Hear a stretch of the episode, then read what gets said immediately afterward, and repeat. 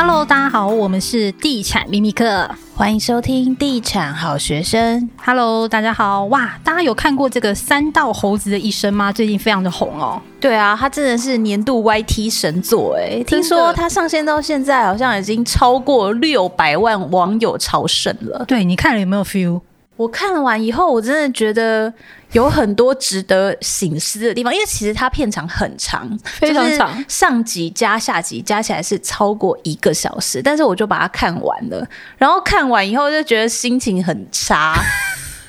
它本来不是应该就是一个就是不用用脑，然后大家就是开心看笑一笑，因为其实它的那个拍摄的，就是做这个影片的方式，其实是就是蛮那个话，乍看会觉得蛮阳春的，然后配音就是也是就是。嗯，记得要含前耶那一种，就是对，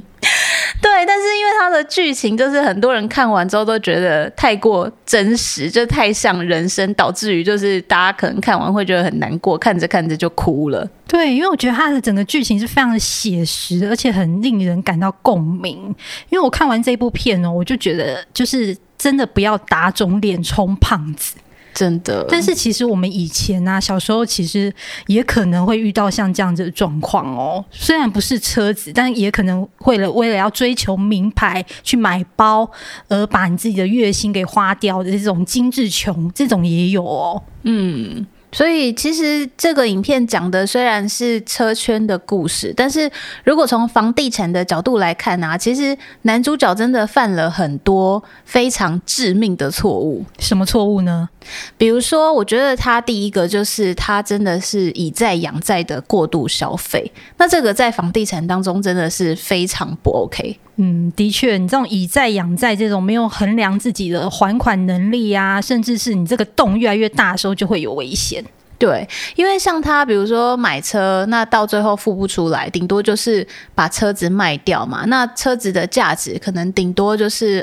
几万块到几十万这样。但是如果今天这个标的物是房子，你没有算清楚就去买了一间房子，那这个损失可能就是那个破洞会超乎你的想象。没错，如果你算是景气好的话，你可能运气好，你这个房子容易卖掉，可是你看现在这个市场这么差，你可能就得赔售，或者是你赔好几百万，甚至是这个如果你是买预售，你买不下去，你这个违约就要 15% 的这个违约金，其实也蛮可怕的哦。嗯，没错。所以其实在我们身边也有看过不少就是人，他们是希望透过投资房地产来翻身致富，那有没有人真的因为靠这样赚到钱？有，非常的多。因为其实台湾的房地产长期来看走势其实是一直还是呈现往上，但是就是因为这样子，所以很多人他们会前仆后继的想要投入在房地产市场投资这一块，然后希望就是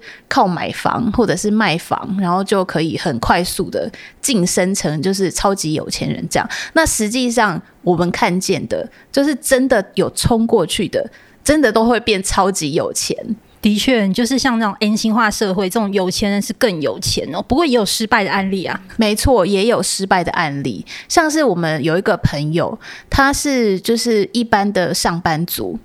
可是前一波市场景气大好的时候啊，他就觉得就是看到很多这个房地产投资然后赚大钱的案例，他就在1-2年内陆续买了4间房子。哦，那时候他买那么多间房子的时候，我就有一点好奇，我想说他是中乐透吗？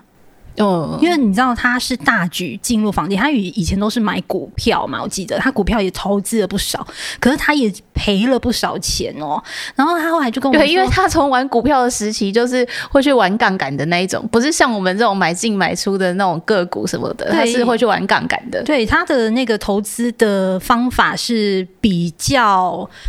如果讲好听一点，算是有冒险精神嘛。对，但是如果你这样听下来，你会觉得他这种投资的方法是非常危险的，他可能会赔上他的身价。嗯，总之呢，他后来他就连续买了4间房子。那这4间房子他们都有一个共通点，就是这4间都是预售屋。那为什么就是预售屋会常常成为投资客下手的目标？就是因为他前期的付款其实是比较轻松的，然后有一些建案呢，他们又主打工程期零付款，就是 你只要先付这个定签的钱，那接下来就都不用付钱，你就是一路等到这个要交屋的时候再付剩下的。嗯，那其实现在市场上比较多的做法就是像这样低首付，可能 maybe 10% 交屋这种的。那我这边来帮大家试算一下哈，如果是一间2500万的房子呢，一成就可以交屋的话，只要准备250万，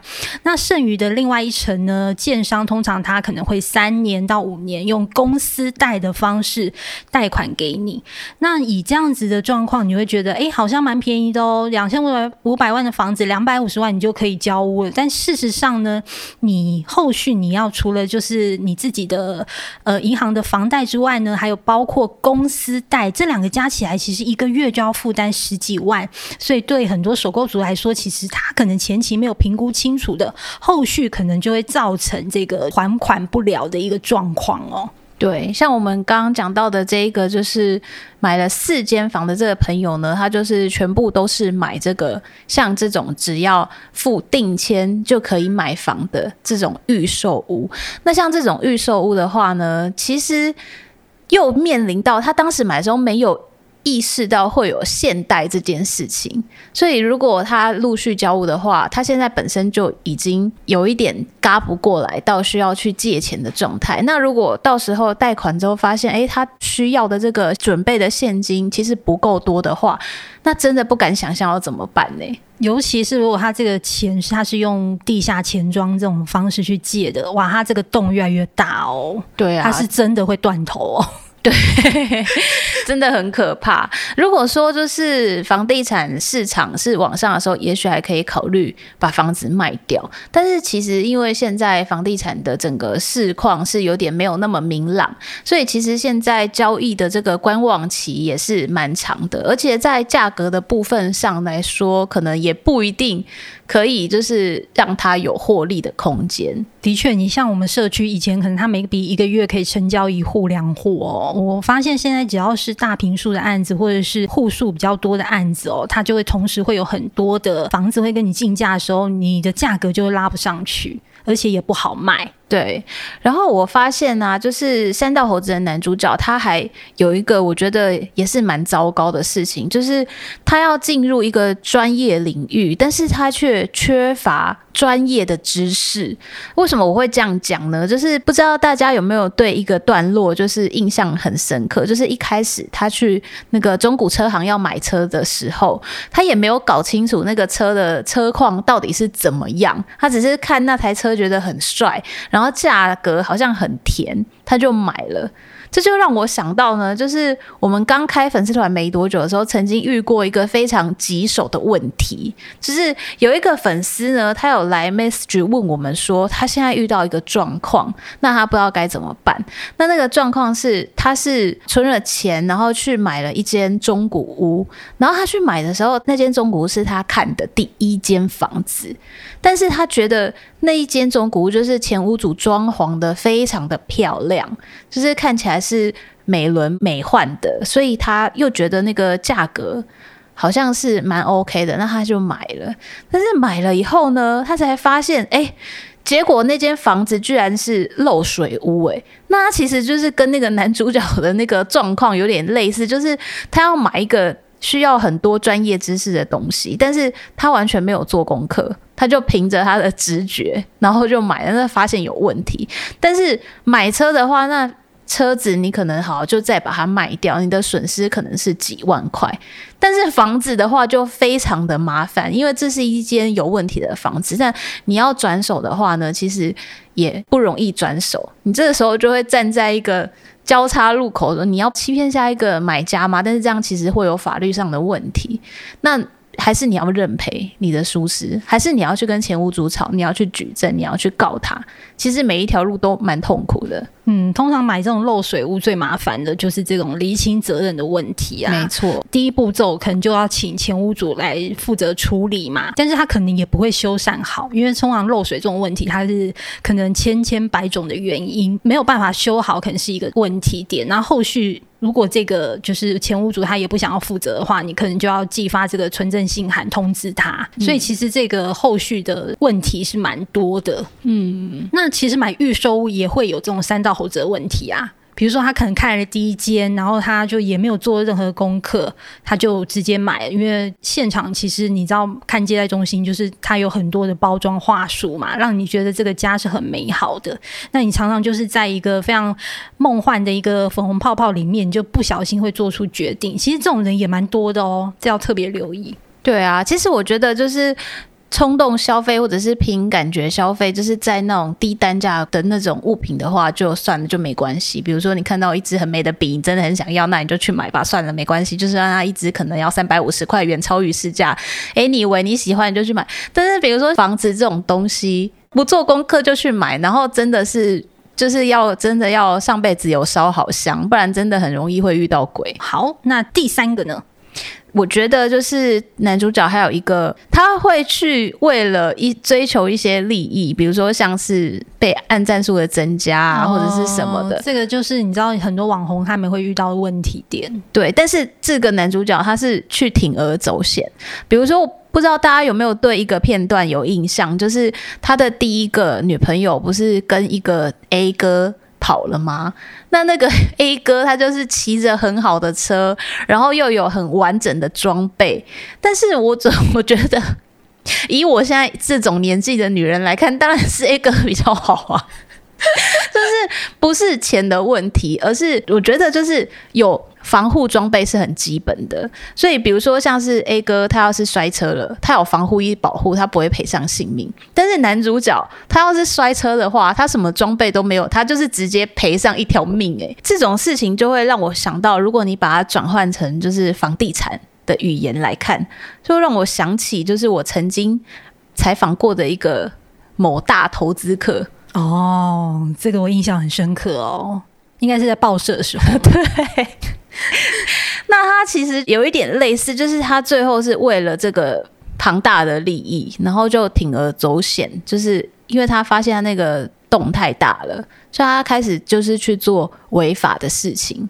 就是想要透过就是违法，然后可以去弥补他这个就是财务上的漏洞。那我其实后来我是有在看到，就是有那个这一个知名投资客的受害者有出来讲，就是他的一些手法。那其实这个知名投资客应该是全台湾都知道这个人是谁。那他当初就是要炒某一个地方的房地产，然后但是他本身的资金是不够的，他不是那种就是本身财力很雄厚的投资客，所以他那个时候有一个玩法，就是他找很多年轻人来，就是有点像是募资那样吧，就是你30万，然后你60万这样，大家拼拼凑凑，然后一起去买一间房子。那这种就是像我们前面讲的，这个要是遇到房市反转的时候，其实会非常的可怕，因为就是用1块钱的本在玩100块钱的游戏。那现在就是如果比如说房市向下，那有些投资的人他不想玩了，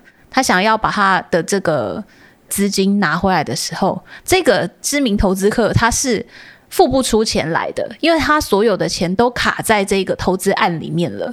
所以最后他就是破产了。对，我还记得印象很深刻哦，曾经有媒体报道过，他曾经有出手过3000间的房子耶。对啊，他的身价一度是超过5亿哦。其实房地产的山道猴子，我只能说他们一旦要是冲过那个坎，就是在好的时机做这件事，然后在市场变坏之前就下车，他就会直接从猴子变老虎。嗯，因为他可以很快速的累积他的资产。可是我们是人，我们不是神啊，有时候市场的反转是没有办法去非常准确的预料到时间的。而且有些人他可能有感觉到那个讯号，但是可能是因为贪念或者是执念，让他没有办法在正确的时间就是毅然决然的放手。那尤其是像就是我们刚讲的这个案例，他的身家真的是一度真的是亿万富豪嘞、欸。对啊，而且他是带了很多学徒、哦、到处去投资中古屋，然后他也是凭借他自己的眼光啊，然后他只出技术不出资哦，光靠这个合作投资人，就是用这种3分7分这种账来赚进这个大把的钞票。其实这对房地产来说也是非常不健康的。对，因为它会造成房地产市场很不健康的飙涨。然后我后来看到就是他的这些讯息啊，这些消息我都觉得很感叹，因为当初我去采访他的时候，他当时才刚有一点点就是闯出名声，然后他是骑着一个很破旧的二手车，然后载着我去看就是房仲公司的一些物件这样子，没想到他后来会把路走成这个样子。所以那时候是他的全盛时期吗？不是，那个时候他才刚开始要崛起而已、一开始还是在房仲公司的时候，还没有成立那个投资公司。你看这种景气反转，他突然就现出原形了。对啊，所以我们在房地产圈看过蛮多这种，就是觉得自己可以把这个金钱游戏玩好的这种人。那其实我必须老实说，成功的也蛮多的。的确，你只要买在对的地段，而且我觉得重点是你的本要够多。对，也有那种本不够硬玩，但是过了变超有钱，这种也是有，但是很危险。这真的就是看你真的八字够不够硬。而且我们也不鼓励大家用这样的方式去炒作房地产啊。对啊，不然就会像我们刚讲的这个投资大户的这个案例，真的是从5亿身家到破产，真的是一路看他这样子。而且他可能还会被告，他可能现在还蛮多官司产生的哦。好，这一集就到这里咯，希望大家都不要成为地产路上的那一只猴子。对啊，毕竟我觉得房地产还是以自住为考量啊，就像我们出道15年来没有买过一张红单。对啊，这好像是房地产的清流嘛，是自己讲自己讲对啊，因为身边的确你知道有人靠红单或者是买这种房地产致富的也有啊，但是我们就是坚持不走这种路啊，因为我觉得买房子是一件人生中最大的消费，我们又是靠自己买房的，我们可以很清楚的知道其实大家买房是非常辛苦的事情。对、啊，我们也是这样走过来的，不要去做那个垫高房价的那个推手。没错，那这一集这个房产路上的3道猴子就到这里咯。那大家如果对这个主题有兴趣的话呢，其实我们最近在 PPA 上面有写新的专栏，是就是关于这件事情，那有更多深入的分析，都在我们的聪明买房的地产秘密课。好，那提醒大家哦，我们现在购课呢就可以抽这个1对1的线上买房全解惑哦。那如果有兴趣还没有买课程的同学们呢，也可以加入我们的行列哦。好，那这一集就到这里咯，那我们就下一集再见，拜拜，拜拜。